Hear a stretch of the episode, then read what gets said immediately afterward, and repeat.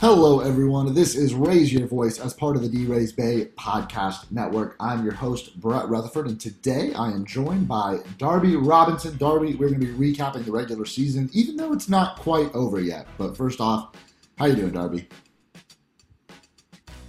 I'm doing well. I'm doing well. It's been, uh, you know, the Rays are coming off a nice series against Baltimore. Not the sharpest baseball, but we're winning games again. So it's just always feel more confident and more fun when uh, when Team Tampa Bay is winning. So. Well, and we got the Lightning in the Stanley Cup final, yep. and the, the, Bucks got their first win of the season. And I said it on last week's Tampa episode. Bay is now now one and one, so that's good. Finally, after uh, that disappointment in New Orleans, but I said it on last week's episode. We've had this this weird short season, and we had the trade deadline where the Rays were rumored to be in on some big names. Joey Gallo, probably the biggest one that there were concrete rumors if there is such a thing, um, about the Rays going to get. And they never made that big splash. We did that episode, you, me, and Danny, during the trade deadline. They didn't go out and make that big move. Um, they made a couple small moves, improved some spots, added some depth. Um, but then we rode that adrenaline of the trade deadline into that huge series against the Yankees where there was a bunch of bad blood and both managers were suspended. A, a Yankees pitcher was, I guess, suspended. He hasn't served said suspension yet and he's probably going to serve it during some meaningless games, either at the end of this regular season or the beginning of next. But after that, I don't know about you, it was kind of hard to get excited for the Rays games because at that point they were pretty much had a playoff spot secured. They clinched this past week, and they had a pretty good hole in the division too, and they still do with a week to go. But with all this other stuff going on, the Lightning on a Stanley Cup run, the Bucks getting started, and the Rays were kind of just going to back into the postseason. They had a spot locked up it was kind of hard to get excited about Rays baseball. Now there's a week to go, and there's going to be playoff baseball soon. Were, were you going through those those same feelings? Yeah, I, I think in terms of um, the emotional the emotional weight out of the balloon kind of left after that Yankees series. You know, that was the that was a playoff level series where the Yankees uh, struggling uh, couldn't couldn't beat the Rays on the field, so they were trying to kind of do the extra, you know, BS to to try to to to get some stuff, you know, chirping from the dugout, talking trash, throwing at every Rays player, hitting Joey Wendle as many times as possible. You know, when when you're a struggling team, when you're not getting things going your way, and when you're kind of lost behind, you know, as as a manager, kind of over your depth, you try some stuff like that, right? Like this mm-hmm. is what mm-hmm. you see from a lot of like shaky, you know, the Devil Rays when they were not good yeah. this is what they kind of would do, right? Like they would be the team that was like, you know, oh, I'm gonna like start some stuff. Well, it was Gerald like Williams and Pedro Martinez that one. Exactly. Time, yeah. It's like Gerald Williams. I'm sorry, buddy, but you know, like you should ask for the autograph after Pedro strikes you out. Like that's a Hall of Famer. Um, but that's the thing, right? The Yankees, they're they're they were scuffling and they they really just needed something because they they couldn't motivate themselves another way. So they just sort of were like all right let's just try to start some stuff. And the rays just didn't take the bait and instead just kept pummeling them on the field. So when that series came about especially after the the yankees finally did get a win but then they ended it in such a heated can you know motion that last game that was sort of like okay this is it. This is it until maybe the postseason and the way the Rays handled it, the post game comments from Cash, mm-hmm. the the um, the whole like what's going to happen is there going to be a bean brawl? Is there going to be a physical brawl? But then the Rays said, no, we're just going to continue to just be the by far the class of the AL East and just beat you down on the field first inning and and smash a couple home runs and that just sort of like energy wise they they went into New York they came out the champion they took a scalp and then you know, they they played basically all they needed to do at that point. They did what they needed to do against the Yankees. They just need to play 500 baseball since then, and they've basically played five a little bit better than 500 baseball. But it's been you could tell almost like a different energy, right? Yeah. Like it's I sort of say it almost like it's like spring training 3.0. You know, the first of the season was sort of like an extension of spring training because there was a, a very truncated bit when they got started. Now that they have so much wrapped up with a little bit left, they just kind of needed to coast a little bit, but also need to try some stuff. This is the opportunity to to shake out some stuff, including because the news just dropped that basically there will be no off days until the World Series. Right. that means trying out some things like bringing back the opener and bullpenning and maybe extending some bullpen guys that maybe haven't done a two inning stint or maybe a, a back-to-back nights or give some high leverage innings to guys that maybe don't aren't used to it to, to you know you got to try some stuff out because in the postseason you're going to not get you don't get to have your best relievers every night, which it normally does with all the off days. It also changes potentially. You know, you, you see most teams go to a four man rotation in the postseason, in the World Series, or in the in the Championship Series. Sometimes even a three man rotation of sorts. That's going to change, um, especially with a team like the Rays. They're most likely, unless it's the World Series or a do or die game, not going to throw some of their guys on short rest. Uh, you know, a start there, guys. They might come in for an inning or two if needed. We saw Blake Snell come in last year in Game Five um, of the ALDS, but the postseason is going to feel a lot different. One because expanded three game series.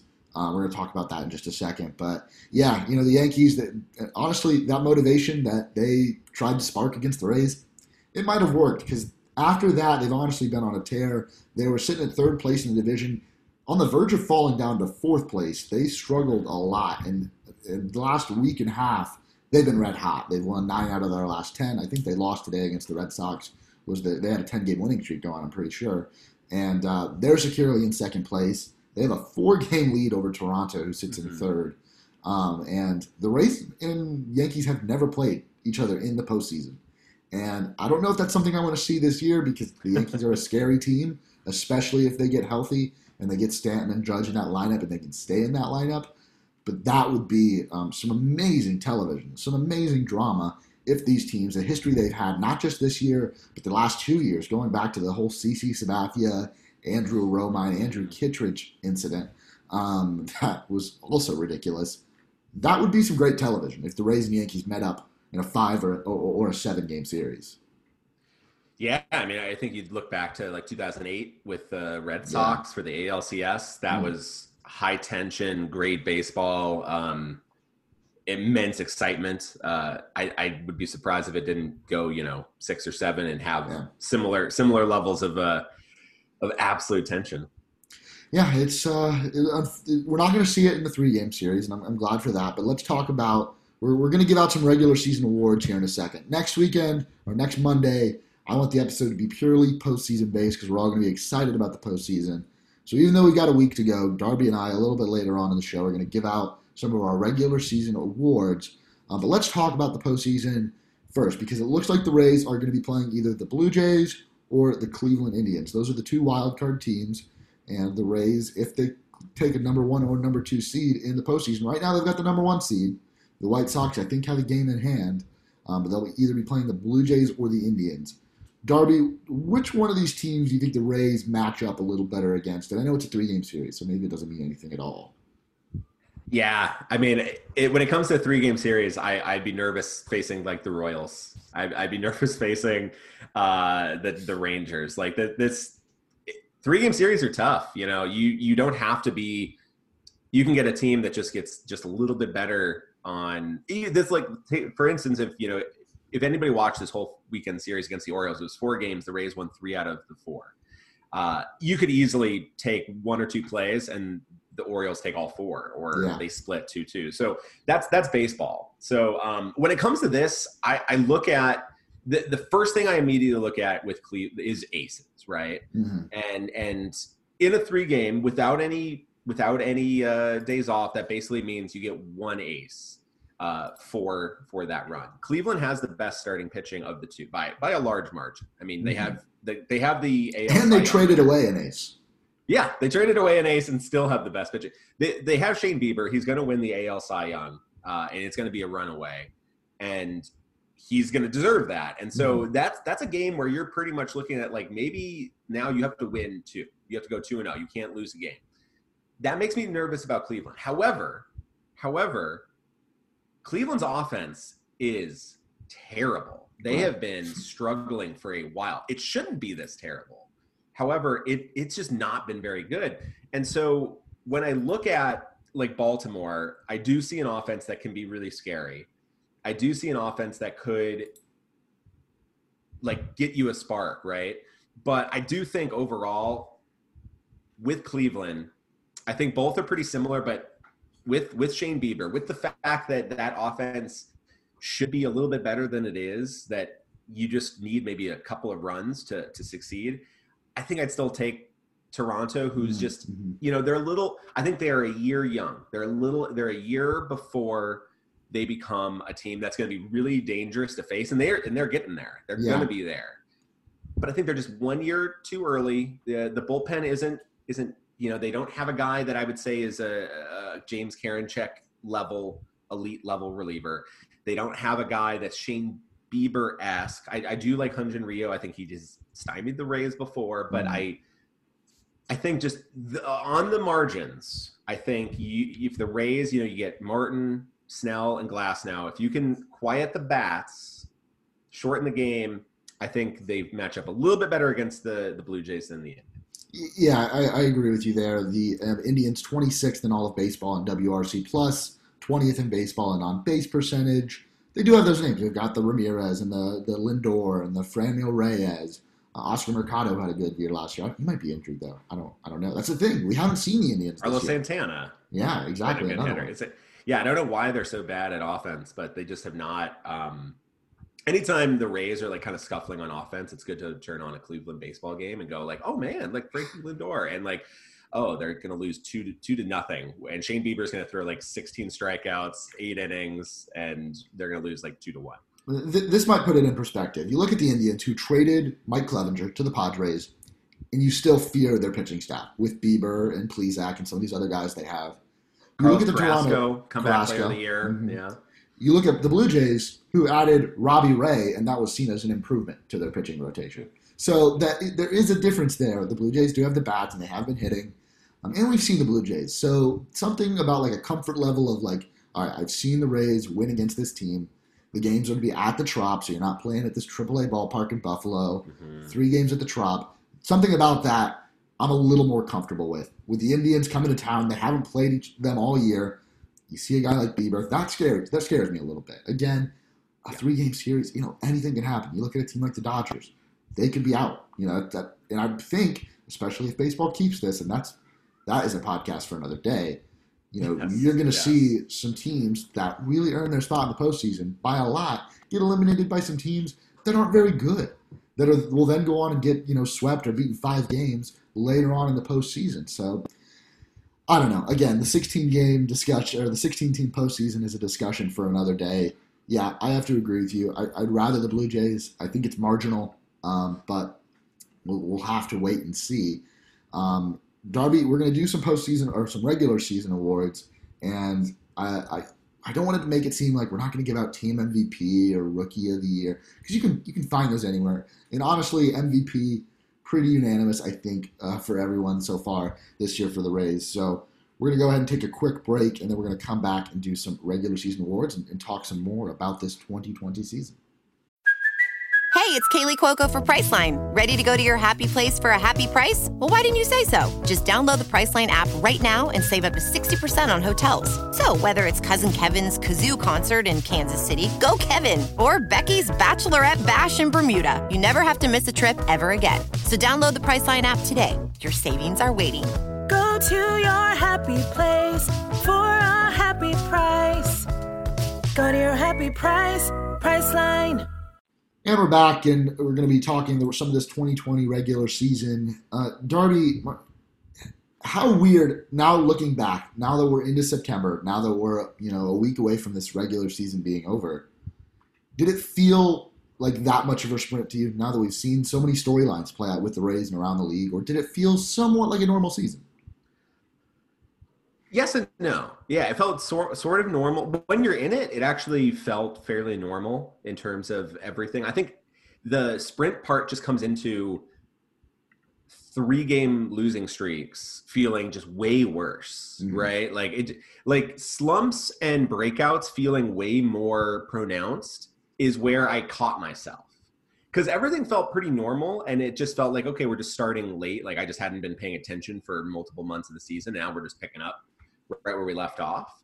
Uh, it just starting in August, basically. Um, but yeah, it would be like these things where it's like, oh man, this guy is crushing it. He's like killing it. It's like uh, he, he's had 46 plate appearances. it's like, oh, okay. I, I don't know. Like anybody can get like crazy, crazy hot for like a less for 100 play. You know, 100, cold. 100 at bats. You can get or or get cold. Yeah, Christian Yelich and Cody Bellinger have been uh, really struggling this year. But No, like, Brandon Lowe. Brandon Lowe was an MVP candidate. He had one bad week, and all of a sudden, like he falls to like tenth in AL WAR. Like Yeah, yeah. it- it's it's, it's, the, it's it's definitely one of those things where I can't wait for. I would love to be a fly on the wall of many many different front office GM rooms to sort of see how evaluations are are factored in for this year because you can't completely throw out the numbers. You can't say it's all just like noise, but like there's a lot of noise in these stats. Like you Mhm.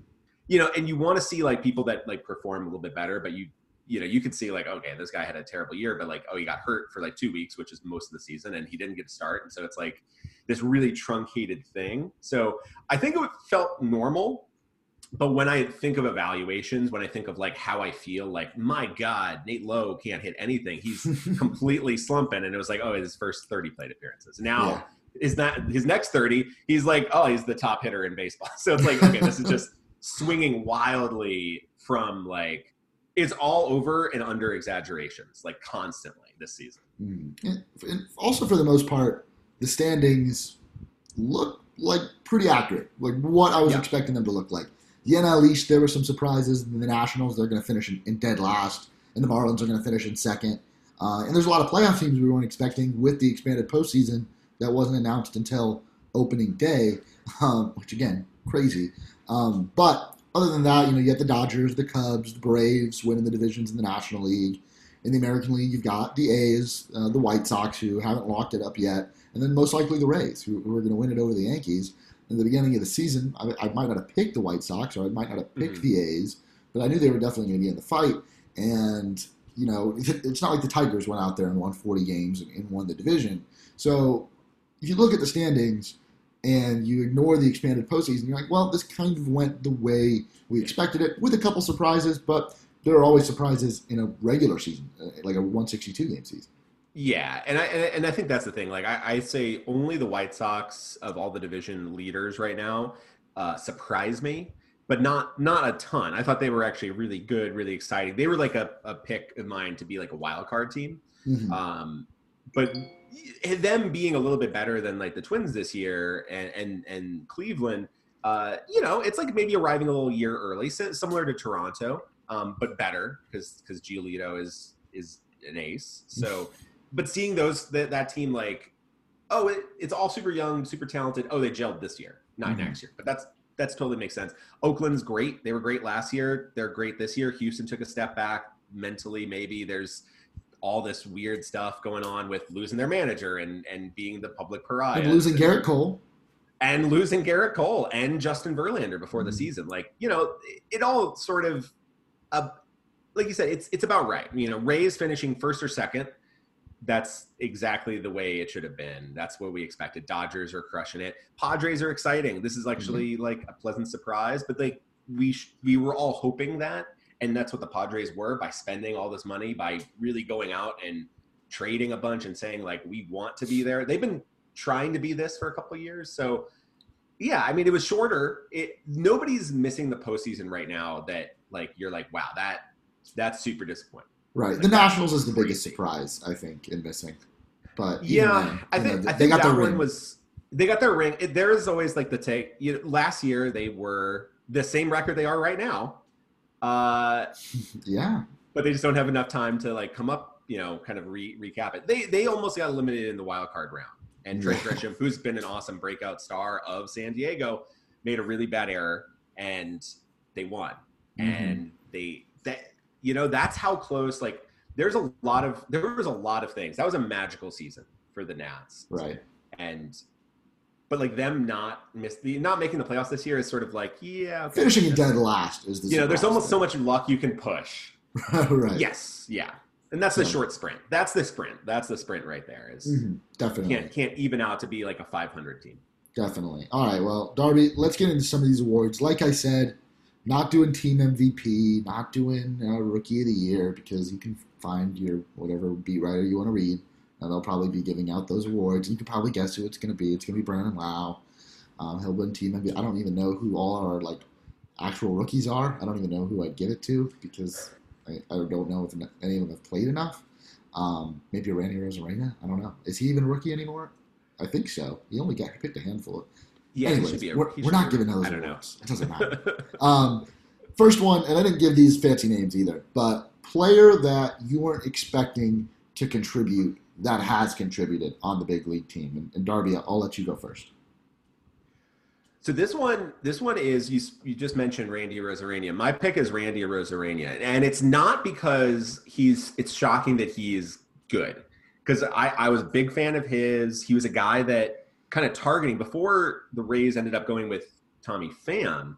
There was sort of a lot of chatter, and JT Morgan, myself, we we kind of all were debating on like you know you have Tyler O'Neill, you have Randall Grichuk, you have uh, Teoscar Hernandez, who was my pick, who's doing really well. So I'm glad Yeah. that's going on. Uh, Harrison Bader, like there was this cavalcade of Cardinals outfielders, and Randy Arozarena was like, okay, this is the guy that you know maybe a couple years away, but this is a guy to target. Um, they ended up getting Pham, which is awesome. So that was a little bit closer, uh, a little bit different kind of Rays move. Um, but then going out and trading for Randy, you were like, this is a big move, right? You know, Matthew Liberatore is a huge prospect, like big, big time. And the Rays don't trade pitching prospects ever. That's a really rare thing. So to do that, that's showing a very smart club identifying a guy that they love. So I figured that he was, I liked him. The fact that the Rays loved him made me like him a little bit more. But I thought it was sort of like a 2021 and on kind of Mhm. move. Mhm. Uh, I thought like the, the outfield was super crowded. You know, you have Hunter Renfroe and Manuel Margot and Kiermaier, and then a number of other guys like Austin Meadows and Yoshi Tsutsugo who who bounce between like DH and outfield and third base with Yoshi. It just was a crowded outfield. You're like, okay, there's no real room yet, but you know, 2021, boom, that's gonna hit the ground running. You know, a couple injuries, a couple trades, a couple, you know, little shakeout. Suddenly he's playing and he is as exciting as you could imagine. Mhm. And we all heard in the alt site, the, the- Yeah. the black box that nobody can see into, uh, that he was just smashing laser and doubles left and right, just like nothing but just extra base hit, uh, absolute machine. And vi- you know he's had 50 plate appearances so far uh, in the major leagues. And, or in with the Rays, he, Mhm. he played a bit with the the Cards last year, and he just lasers the ball. Right now, he is fourth on the team in barrel percentage, just behind Mike Zunino. So there's funny. Uh, it's not the only stat that matters, but barreling is good. It's it's the it's the kind of the perfect contact there. Um, has the second highest max exit velocity hit, uh, just behind Nate Lowe. Um, and, and he's he's just absolutely smacking the ball. What I've been very impressed by, more than anything else, though, is is his opposite field power. Mhm. That's incredible. Like he had a home run just the other night that actually won the Rays the game against the Orioles uh, on a fairly high outside pitch that he just smacked and lasered, and he knew it. He like didn't Right. move. It looked like a double off the bat. Like it looked like Yeah, it, looked like it was came off the gonna- wall it just kept going up. Baltimore's got that nice tall kind of little uh, you know orange monster out there, and uh, no, it just kept just kept sailing, and it's and it's because everything he hits is hard, very hard. So if you get it on a line, sort of like uh, Yandy last year with all of his home runs that were just like blasted Mm-hmm. lasers. You hit it hard enough, it doesn't have time to come down. It looked It's like the Yandy keep on going. Diaz wild card game home runs. Yes, yeah, right there, right center. exactly. There's line drives, and it. We, Jim Turvey, when he was on the show, I think it was like the first or second episode, and I've mentioned it like time and time again. Randy Arozarena is a guy that go around baseball, and he is not only on a lot of opening day rosters, he's starting in one of the outfield spots in Oh, yeah. a lot of other major league teams. And you look at how crowded the Rays were in the outfield. I know he dealt with it was either an injury or something COVID related. I'm not entirely sure. Didn't make the opening day roster, and it was at a point where if there weren't some injuries, he might not have played at all this year. So that shows one how good the Rays are uh, depth wise. In, in two, Randy when, when he got up, and he got the plate appearances. He's taking advantage of them. He's been incredible, and, and I was super excited. And like you said, you know, if the Rays traded away Liberatore, and again, if you had any doubt that Randy Arozarena wasn't the, the centerpiece of that trade, they've already moved on from Jose Martinez. So Yeah.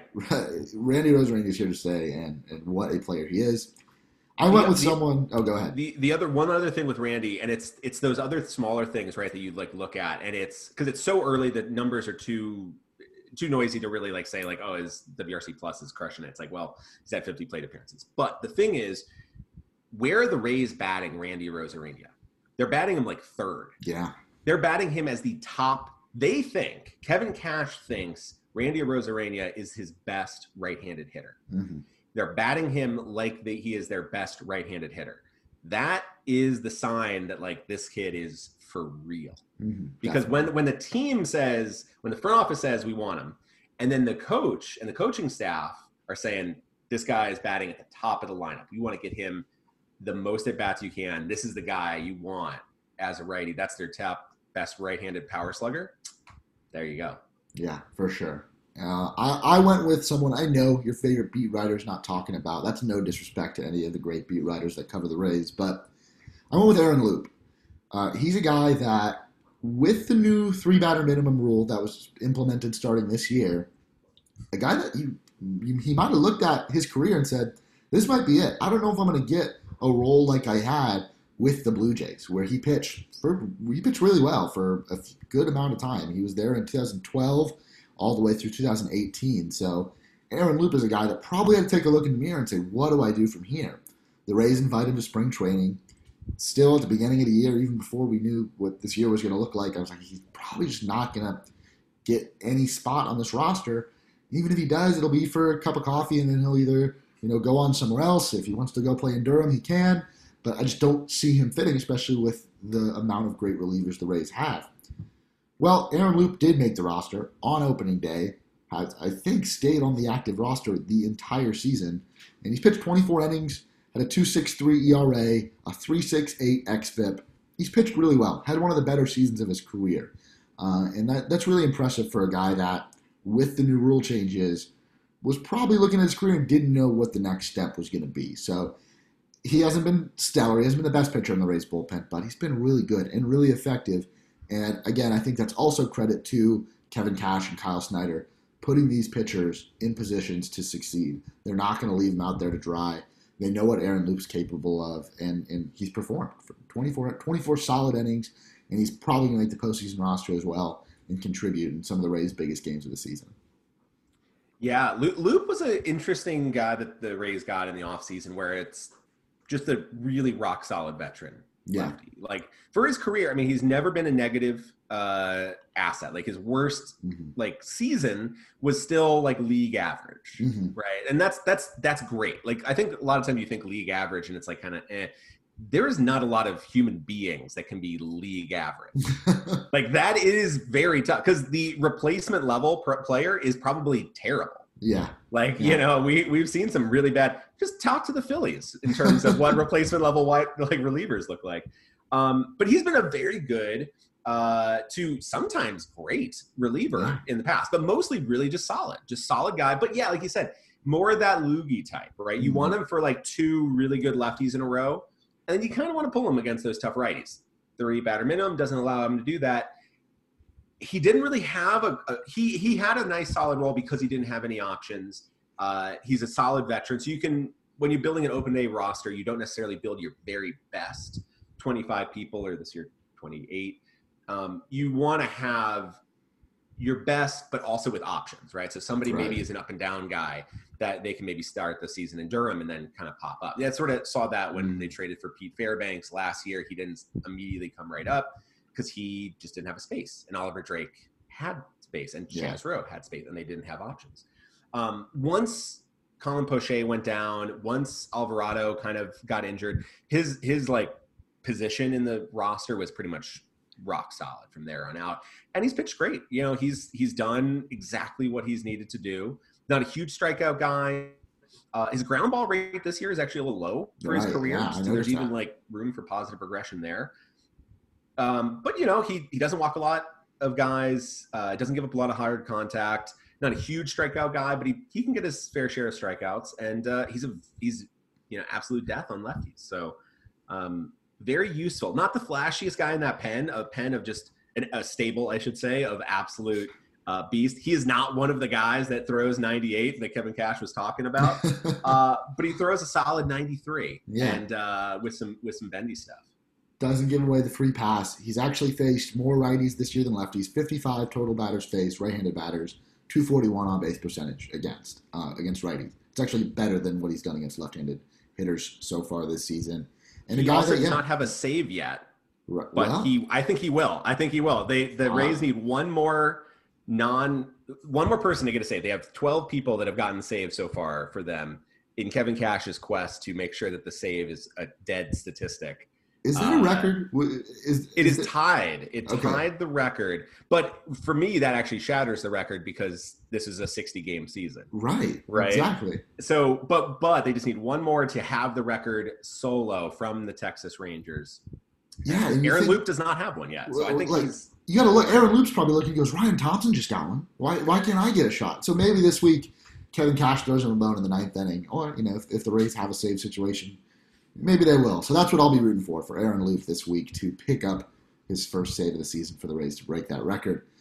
The next one, again, not a super creative name, but a player that uh, you know you're going to root for. This guy, he might be slumping, he might make some mistakes, but either you love watching him play, or for whatever reason, you're just going to root for him, no matter how bad he is. I'll go first for this one um, because I, I like your answer a lot more than mine. I think it's a lot more fitting. But, but I went with Ryan Thompson, who Hmm. has not been great. Uh, I don't think many people expected him to be great. But again, another guy who Rays fans and probably Ryan Thompson did not expect to be playing big league baseball either at all this year, especially not meaningful games in September, potentially even October. I don't know how the roster is going to look going into the playoffs. But a guy that he, he's getting a chance to play big league baseball when he wasn't expected to. He's 28 years old, and overall, he hasn't really imploded that many times. He's got a 4.81 ERA. The xFIP's actually at 396, and like you said, not a lot of uh, league average human beings, not a lot of league average relievers out there either. And although, again, Thompson is one of those guys that you, you usually want coming in the ninth inning to get a save, like he did uh, on Saturday night's game, but he's a guy that he can pick up, you know, multiple innings out of the bullpen on a Sunday afternoon blowout when you just need to reserve some of your top arms, and that's commendable. And a guy again that I'm just really happy for that he got a chance in the big leagues. He pitched on opening day. His dad literally flew to St. Pete. He couldn't be at the game, couldn't hang out with Ryan Thompson, his kid, but he just wanted to be in the same city as his son, who was making his big league debut. And they, they met up in the parking lot after the game to just you know just talk about his his outing. He pitched two innings, I think, on opening day out of the bullpen, and pitched well that night. So again, a guy that I'm just happy. I'm happy that he's, he's getting his chance in the big leagues. I don't know what his future's like with the Rays, what his future's like in Major League Baseball, but I, I'm rooting for the guy wherever he ends up. he, he's he's got a little bit like if if on his like if he had a vision board, the vision board would be Chad Bradford, right? Yeah. So so that's what he's trying to go for. Funky funky right arm, uh, lots of ground balls. He's getting ground balls at almost a sixty percent clip hmm right now. That's great. Um, little little wild, he- not the best command, so he walks a bit too many people, um, but a little bit faster uh, fastball than than uh, Bradford. A little bit more K's, uh, but yeah, the you know. This isn't. This is not the guy that when you think of the Rays' amazing bullpens, right? You don't think this guy's going to stick around, but you also are really thankful for a guy like Ryan Thompson. I know he gets a lot of crap. Nobody likes kind of the last guy in the bullpen. But you're not Here's supposed the to. thing. Here's the thing. He's the last guy in the bullpen after the Rays lost five other guys ahead of them. Nobody should be the best. That should not be an an ace level guy. And he again has been league average. And like we said, that's that's hard to do. You know, he's he's had a couple bad games. He's had a couple of uh, a little un, unfortunate with the the home run to fly ball ratio.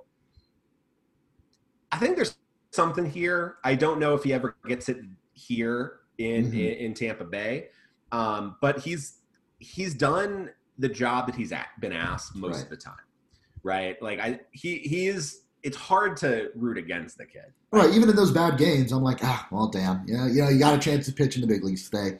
Go get him next time. You know, that's the that's the type of guy. I'm like, you know, he's here, and that's probably pretty, pretty much all he can ask for at this point. Yeah, and I, I know I'm I'm more forgiving on on uh, pitching than than most. I I'm one of the resident uh, big Trevor Richards defenders because Yes. again because again like being a league average guy is really hard to find. And when that's your seventh starter after people get injured, or if this is your last reliever after you lose Chaz Roe, Oliver Drake, uh, Jose Alvarado, um, then yeah, that's that's that's not bad. That's not that's not nothing. And I've been trying to be to defend Trevor Richards. I don't know if I can anymore. It's been it's been rough. Again, I hope I, I don't think I had to do well, but I know you've been a staunch uh, defender, and I you I have been, but this year it's been tough each time he goes out there. But Darby, who'd you pick for this one? So the the player that I, if we did want to name this, this could be the Erasmo Ramirez Award. Um, but the the player that you'll root for, even when they aren't playing well, it's Willie Adames, Hmm, right? Like this this guy, the kid is the heart and soul of the Tampa Bay Rays. He is the guy, the first out of the dugout. He's got a special handshake or celebration with every person on this roster. He is kind of the face of the franchise. Whether he's the star or not, he is to me that lead guy in the clubhouse. And and that's not an easy job to do. You know, you had you had players that wanted to do it for a long time. You had some players that didn't want to do it for a long time. Uh, being the best player isn't necessarily that role.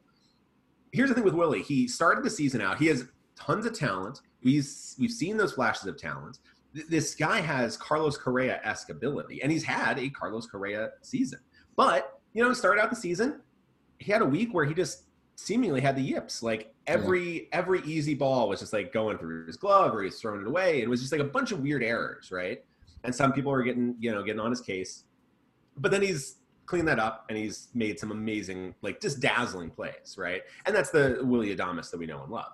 And then, you know, he had a stretch at home where he just like didn't hit anything. He like struck mm-hmm. out like almost 30 times and just it was just a weird, just weird stuff, right? But then he, you know, even all through that, he's still been one of the most consistent Rays hitters. He's been one of the best Rays batters. He's been one of the best Rays defenders. And the big thing that that makes me love him isn't that he's like a star level guy. It's just that this is a great kid who's got that great energy. And when he is right, when he is feeling right, I think the team does better. Like it just, Mhm. it's like it is one of those players that like when he is struggling, it's really tough for the team. But when he is feeling good, at least like energy wise, and he's bringing that good energy, you're seeing some other guys just like seem to pick it up a little bit. So sometimes you need those good clubhouse guys, but he's not just a good clubhouse guy. He's just a, a heck of a, a young shortstop. One of the best, he's one of the best hitting shortstops in baseball. He's Yeah. 11th in all of uh, Major League Baseball of qualified batters in WRC plus. He's second on the team uh, behind um, behind Brandon Lowe. Mhm. Uh, he he's he's a he's a great hitter. Um, he he is you know Carlos Correa 2.0, and Yep, uh, and yeah, just uh, he, he's like a, and that that heartbeat. You know, he's that heartbeat of the team. So I errors, the the slump, weird slump at home. He always seems to have a weird split. Every last year he couldn't hit lefties, but he was crushing right hand Right. For some reason. This year, like at home, he can't hit, but on the road, he is uh, prime bonds. It's Two home runs this weirdest thing. series, I think, in Camden Yeah, Yards. yeah, it's just the weirdest. It's it doesn't make any sense. It doesn't make it. One of those was technically at home though. Right. It was right. it was tech, it was in camp, but it was it was not in the trop. So Uh, so that uh, that almost makes me want to change my answer for something later, but I, I will talk about it. Okay. talk about it when we get there. All right. So, yeah, I, I mean, you look at Willie Adames and the Rays after the Joe Maddon, uh, Andrew Friedman, you know, the glory days uh, of the Rays, they went, kind of went through this awkward phase where they still had Evan Longoria until they didn't. But then they had kind of these other faces of the franchise in Kevin Kiermaier and Chris Archer. Obviously, Kevin Kiermaier is still on the team. But even though Kiermaier and Archer, for, you know, a lot of the 2010s, were faces of this franchise, very divisive amongst the Rays fan base. You know, do you like them or how good are they? Kevin Kiermaier, can he hit? Chris Archer, is he ever going to be as good as he was in, what was it, 2015 or whatever year he had such a, a, stellar season? And kind of divisive. And, and, and now Archer's gone. Uh, Kiermaier, we don't know how much longer he's going to be with the Rays. But you got a guy like Willie Adames, who is becoming one of those next faces of the franchise that from all the evidence that I've seen on social media and just talking to people, is universally loved by the fan base, and that's that's always fun to see. Like you never want your face, of, you know, the face of your franchise to be like a divisive person like uh, the Bucks dealt with for the last five years. Um, but Willie Adames ha- has not been that, and that, that's just really awesome to see. And you look at some of the numbers he's put up compared to other shortstops, and it's just extremely promising. And I couldn't be more excited because it's it's crazy to think that like he came to the Rays organization at age 18 back in 2014 as the centerpiece of that David Price trade, which seems like eons ago. And then he was coming up through the system. We finally got to see him in 2018. And uh, I think Rays fans have, have, fallen in love with him ever since. And that's just really great to see um, for Willie Adames. So the next one, um, a player that has piqued your interest. So a player, again, this kind of morphs into the same one uh, we gave out earlier. A player maybe you weren't expecting to do well, or maybe a player that you ha- hasn't done as well as you expected, or a player you're just not quite sure where what their role is on the team moving forward. My pick for that award uh, was Mike Brosseau, and who's done extremely well this season. A guy again that you're looking at the roster and the makeup of it going into the regular season, you thought he was probably right beneath Daniel Robertson on the pecking order, and you, he might even have someone like Kevin Padlo that was ahead of him. Instead, Brosseau makes the opening day roster. Daniel Robertson, I don't even know if he appeared in a game this season for the Rays he was on the roster, I think, uh, you know, when uh, Diego Castillo went on the paternity leave. Paternity leave, but Brosseau, you know, the Rays, uh, something happened to where they valued him over Daniel Robertson, who's now with the Giants in San Francisco. So Mike Brosseau has stepped up, and he's become, in some ways, you know, due to some injuries, and but really the way he's performed, almost an everyday player for the Rays. It, it, originally, it was just going to be a platoon to uh, come in against left-handed pitchers, but he can play first base, he can play second, he can play third. He's played some in the outfield this year. Has really showed his versatility and has really put up good numbers. He has got a three his slash line 312, 386, 571, a 163 WRC plus. Again, only 88 plate appearances, um, five home runs on the year. Incredible numbers. And he had 101 miles an hour fastball thrown up uh, at his head by Aroldis Chapman. So he's been through a lot this season. I'm still kind of confused into where he fits into this Rays team moving forward because you've got Brandon Lowe, you've got Willie Adames. He's not he's not a shortstop, but you've got Yandy Diaz who could play first and third. You've got some of these other, you know, Wander Franco who uh, there were rumors today that he might have been on the big league roster as early as this week. That was um, fun three minutes or so. right. Vidal Bruján, uh, Taylor Walls, Xavier Williams, uh, you know, uh, Greg Jones, like all these infielders that are coming up that are highly touted prospects, which Brosseau wasn't. He was an undrafted free agent that are coming up, and the Rays are going to have to find spots for some of these guys. Where does Brosseau fit in? Can he keep performing at the level to where the Rays have to find a spot for him in the lineup? And I think that's what he's been doing. Um, maybe they look to trade him this offseason. I don't know what his value is. I don't know if there's enough there. I mean, he's, he's hit, you know, in AAA, he's hit in the big leagues uh, pretty consistently now. I know, again, only 88 plate appearances, but he's not a terrible hitter. So I'm just interested to see like where Brosseau fits in moving forward with how well he's played because he was a contingency plan for me going into this season.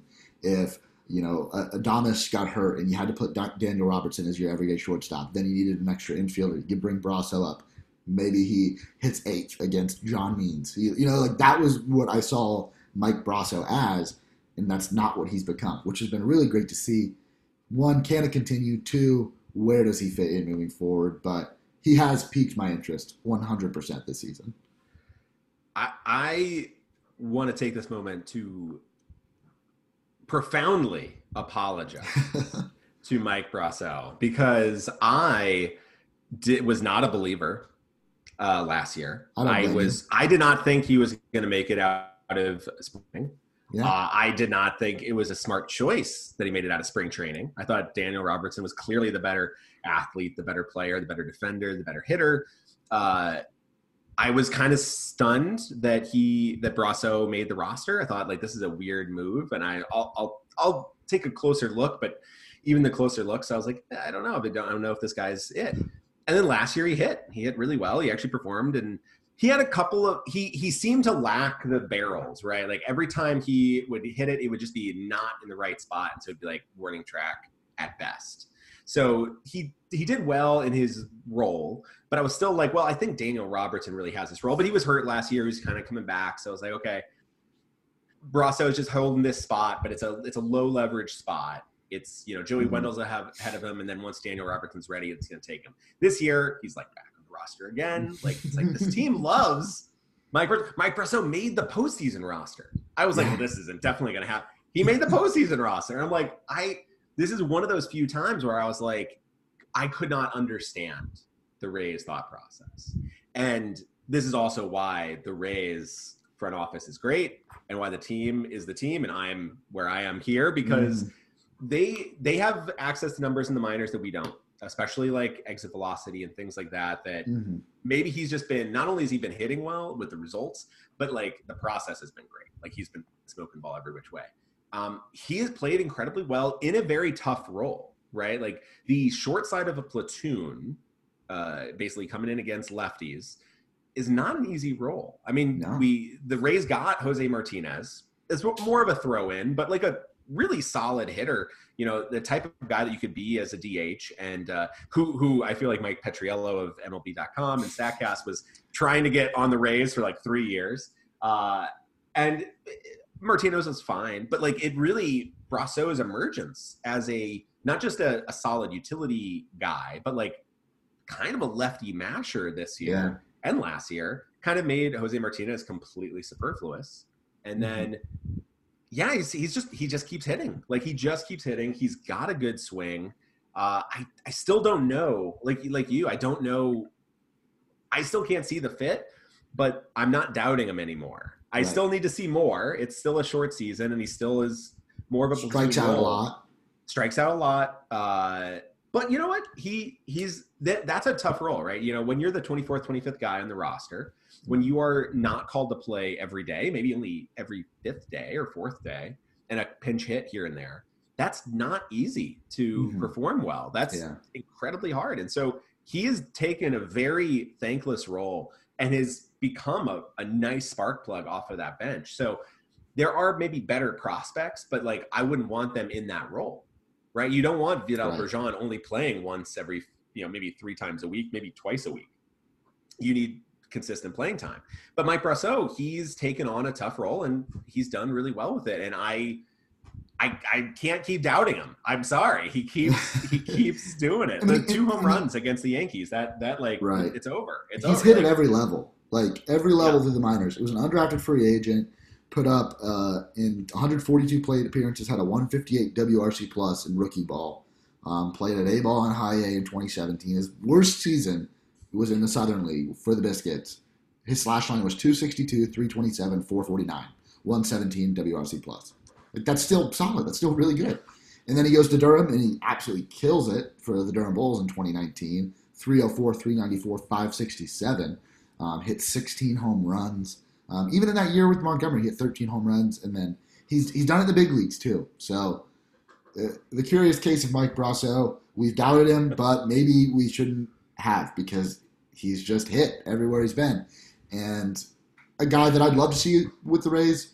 I, I don't know still, even after he's hit so well, like where he he fits on the roster moving forward. So it, it might be a, mark. it might be a situation where he like like Jay Cronenworth in San Diego gets to go somewhere else and just like finds a more consistent role and is really good and it's not so much like you know the Rays being like ah we missed out on a guy but like it's just so you can only Right. hold Right. where's the the It's a good problem how to many, have. how many second basemen can we hold uh yeah it's it's a good problem to have I mean, it's not, it's not like we're, we're dealing with like Elliot Johnson and you know Will Rhymes Will Rhymes, right? If we were picking between those second basemen, we'd be in a lot worse place right now. And the fact that we've got Mike Brosseau, who's hit so well, and we're like, ah, maybe we move on from him. You know, like Right. at some point, still he's like, maybe he's a DFA candidate. Who knows? Like that's crazy that, that the Rays are, are that deep and have still have so much talent coming through. But anyways, Darby, who'd you go with? So in terms of peaked interest, this is this is somebody that I think has a pretty solid role, and I kind of knew coming in would have this role. But I also thought again when it comes to who had that option, who could maybe maybe not make the first opening day roster, not because they aren't good enough, but because they have an option, the other guys don't, and so he might stay in Durham or the alt site this year to start off the season. Is one Mister Peter Fairbanks? Mhm.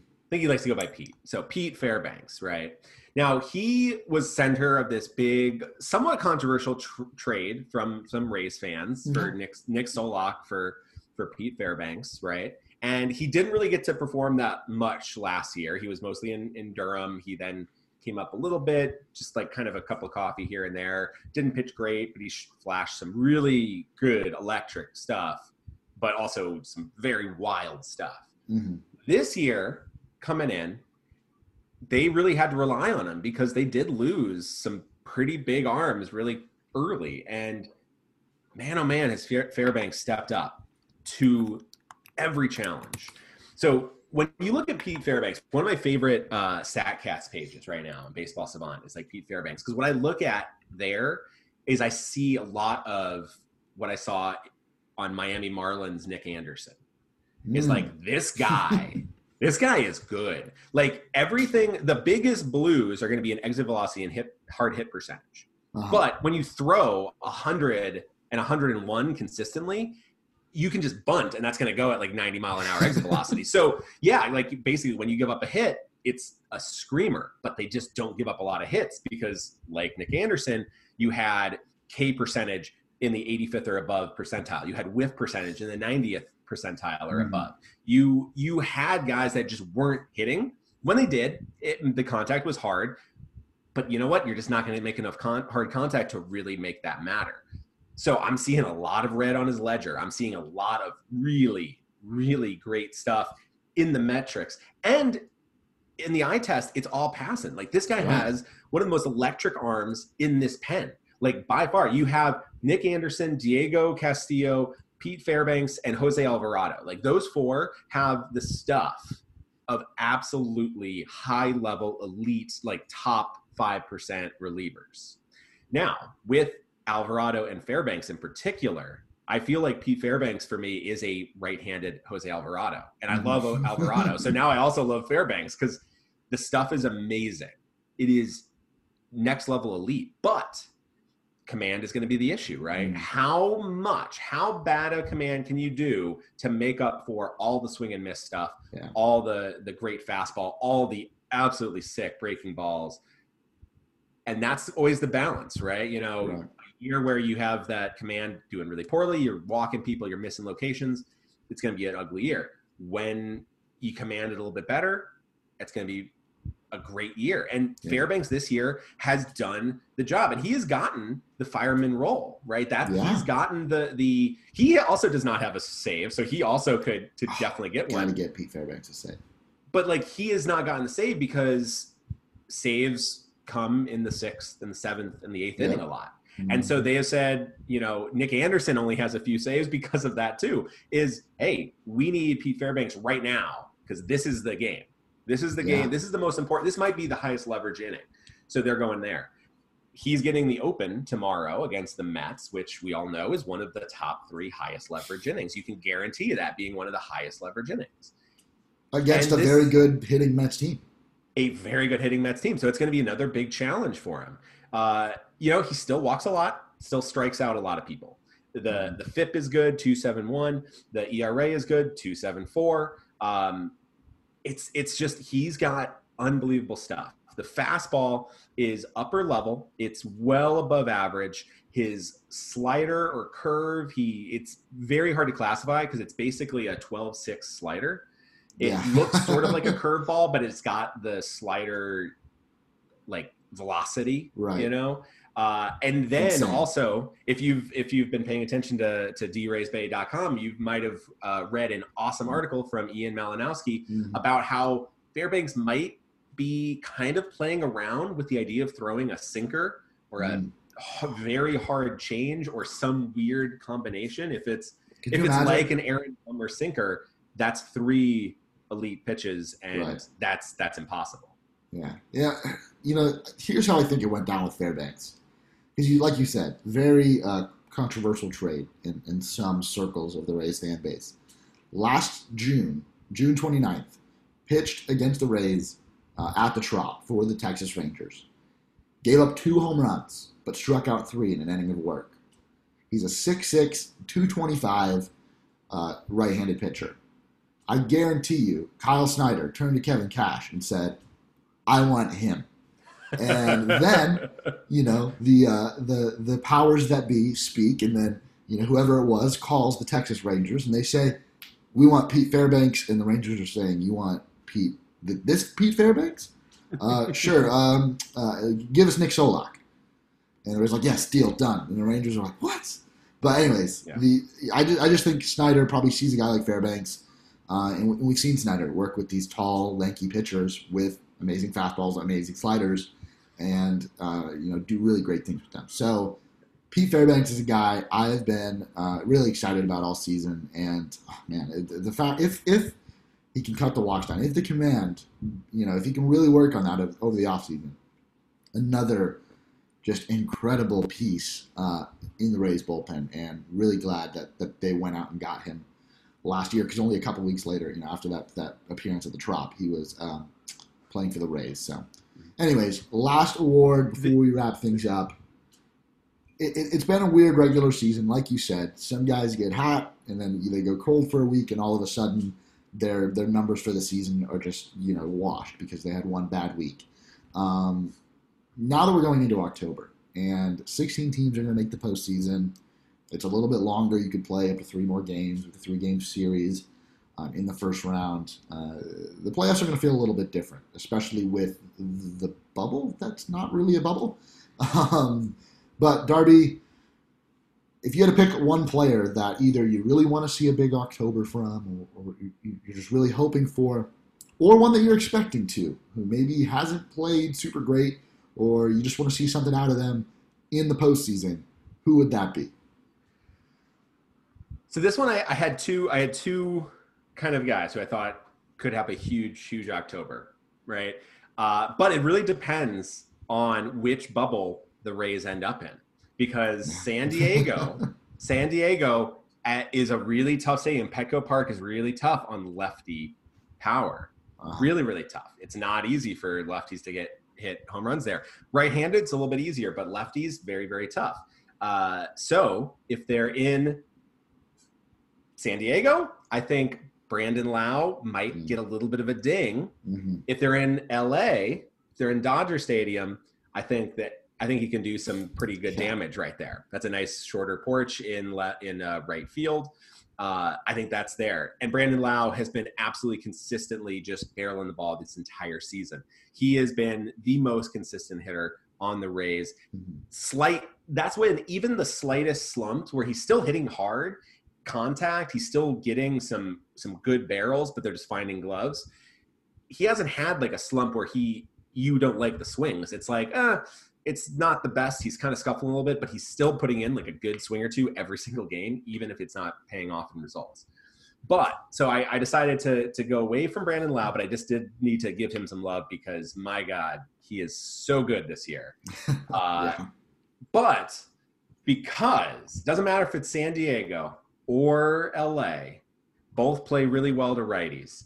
And the one guy on the Rays that just loves playing anywhere else but the Trop this season is Willie Adames. Mm.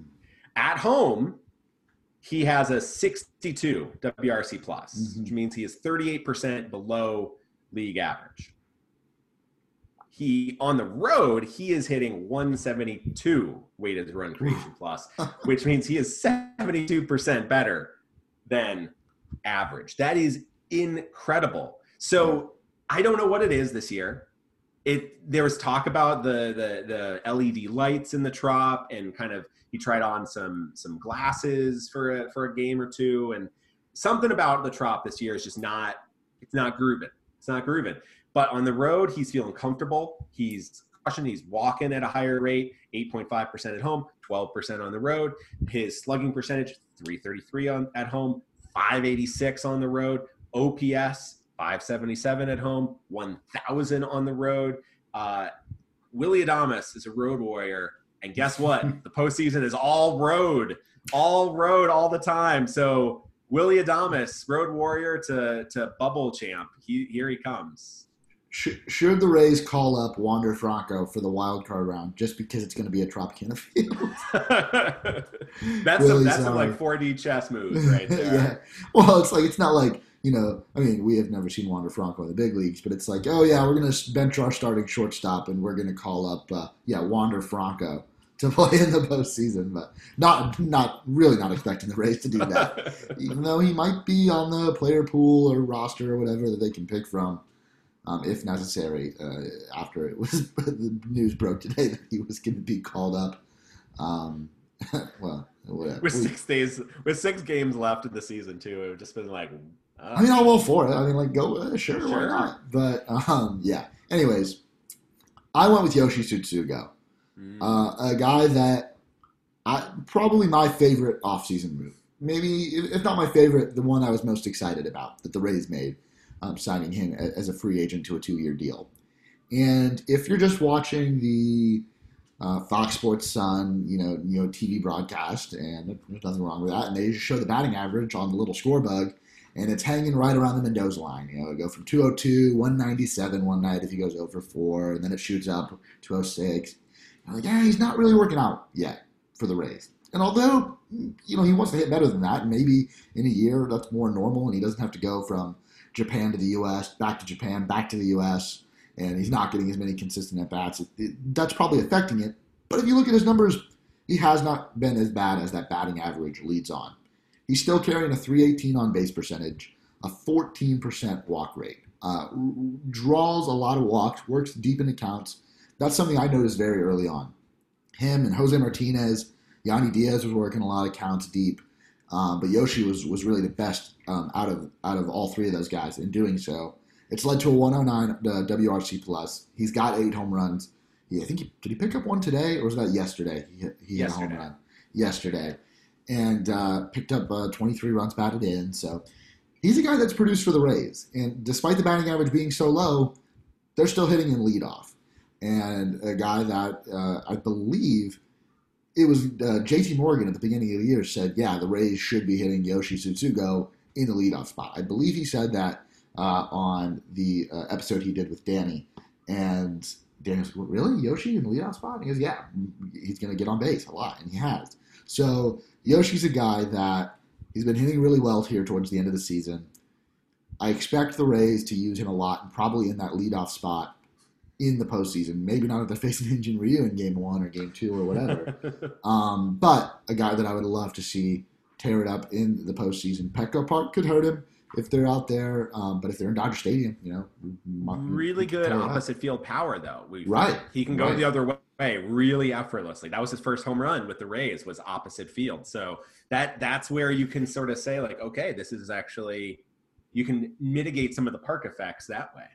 And, and real quick, since neither of us for this particular not award, but um, just kind of prediction, uh, neither of us mentioned a pitcher. So real quick, I'm going to say Tyler Glasnow, who whose stuff has been electric, uh, might be the best curveball in baseball, uh, and and which is incredible to see. Like a couple years ago, you could say Blake Snell the best curveball in baseball, and now he still has a really nasty curveball, and Tyler Glasnow might be better uh, and with with a fastball that can get a little bit you know closer to 100 miles an hour. So Tyler Glasnow he's had a couple rough outings. He's given up a couple home runs here and there.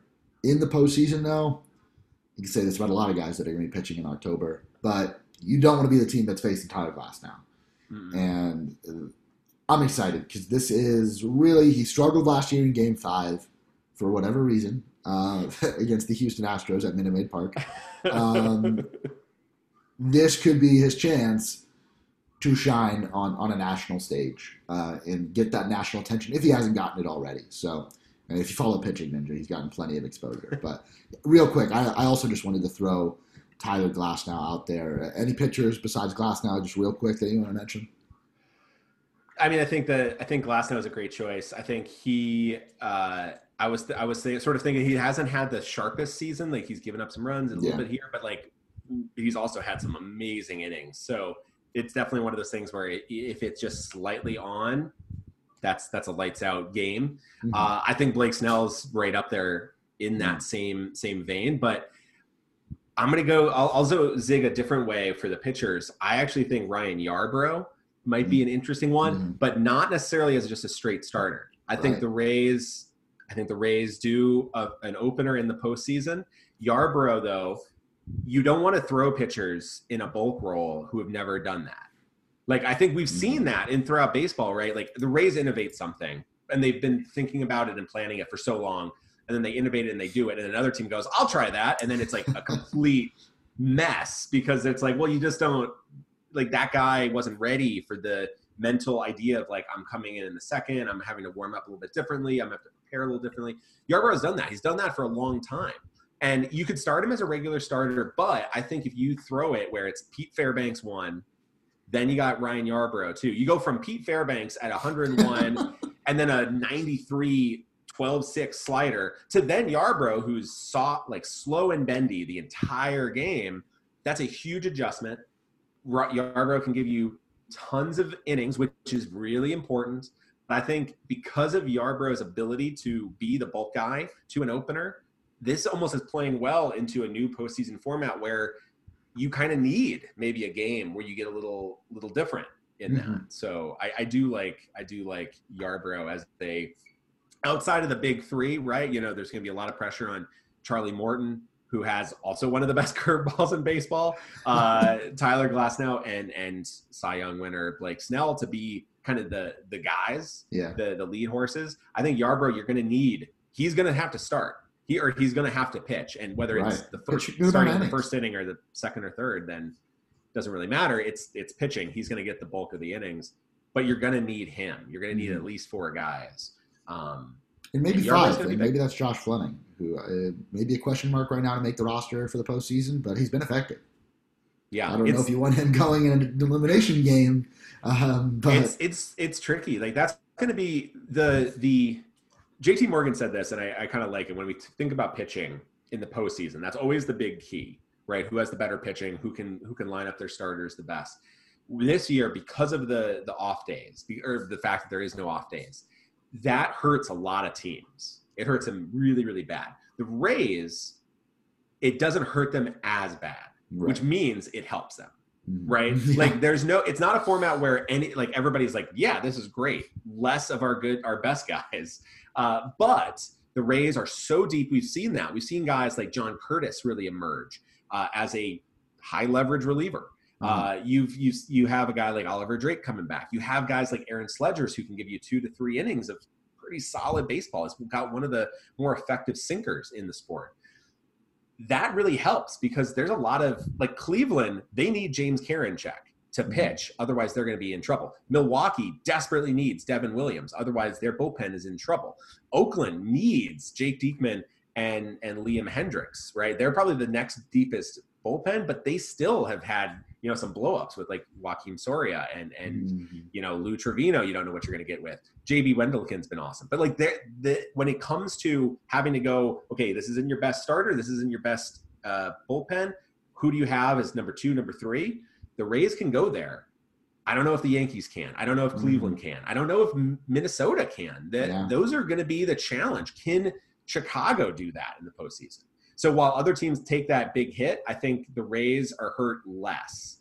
And and it, and you know what JT said, it, you know, basically not being as like not being as affected or as hurt means that they're They're yeah, get an advantage. they're benefiting from it. Yeah, and you know everything. We'll, we'll, know who the Rays are playing come this time next week, uh, and it's gonna things are gonna be a lot more clear about the postseason path. Not only who they'll be playing in the first round, but who they'll be playing in the next couple rounds if they continue to advance. One more quick tidbit on Tyler Glasnow that I looked up.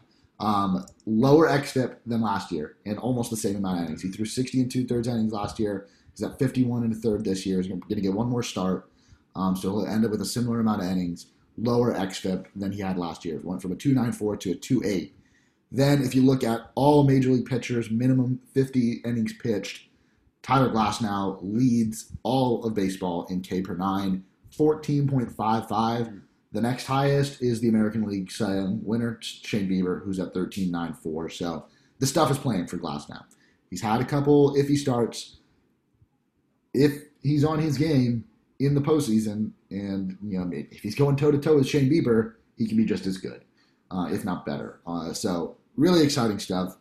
If you're a Rays fan and you've kind of had a hard time trying to get excited, now is the time to get excited. Get ramped up for these last games. The Rays are going to lock up. Looks like they're going to lock up. I don't want to jinx anything. Looks like they're going to lock up their third division title in franchise history, which is something to celebrate in such a weird year.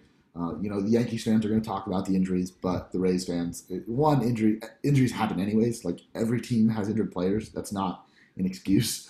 Um, and the Rays have had just as many injuries as the Yankees, you know, in the pitching staff, which is their bread and butter. Where the Yankees hit bats, they have been injury plagued. It happens. The Rays have been the better team this year, and they're going to win the AL East because of it.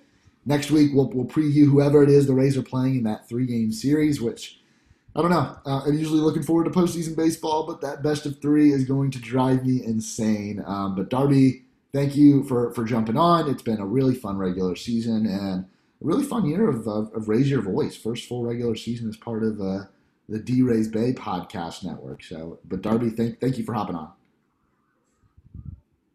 Absolutely, thank you, Brett. This is uh, always a fun show, and you've done a great job with it.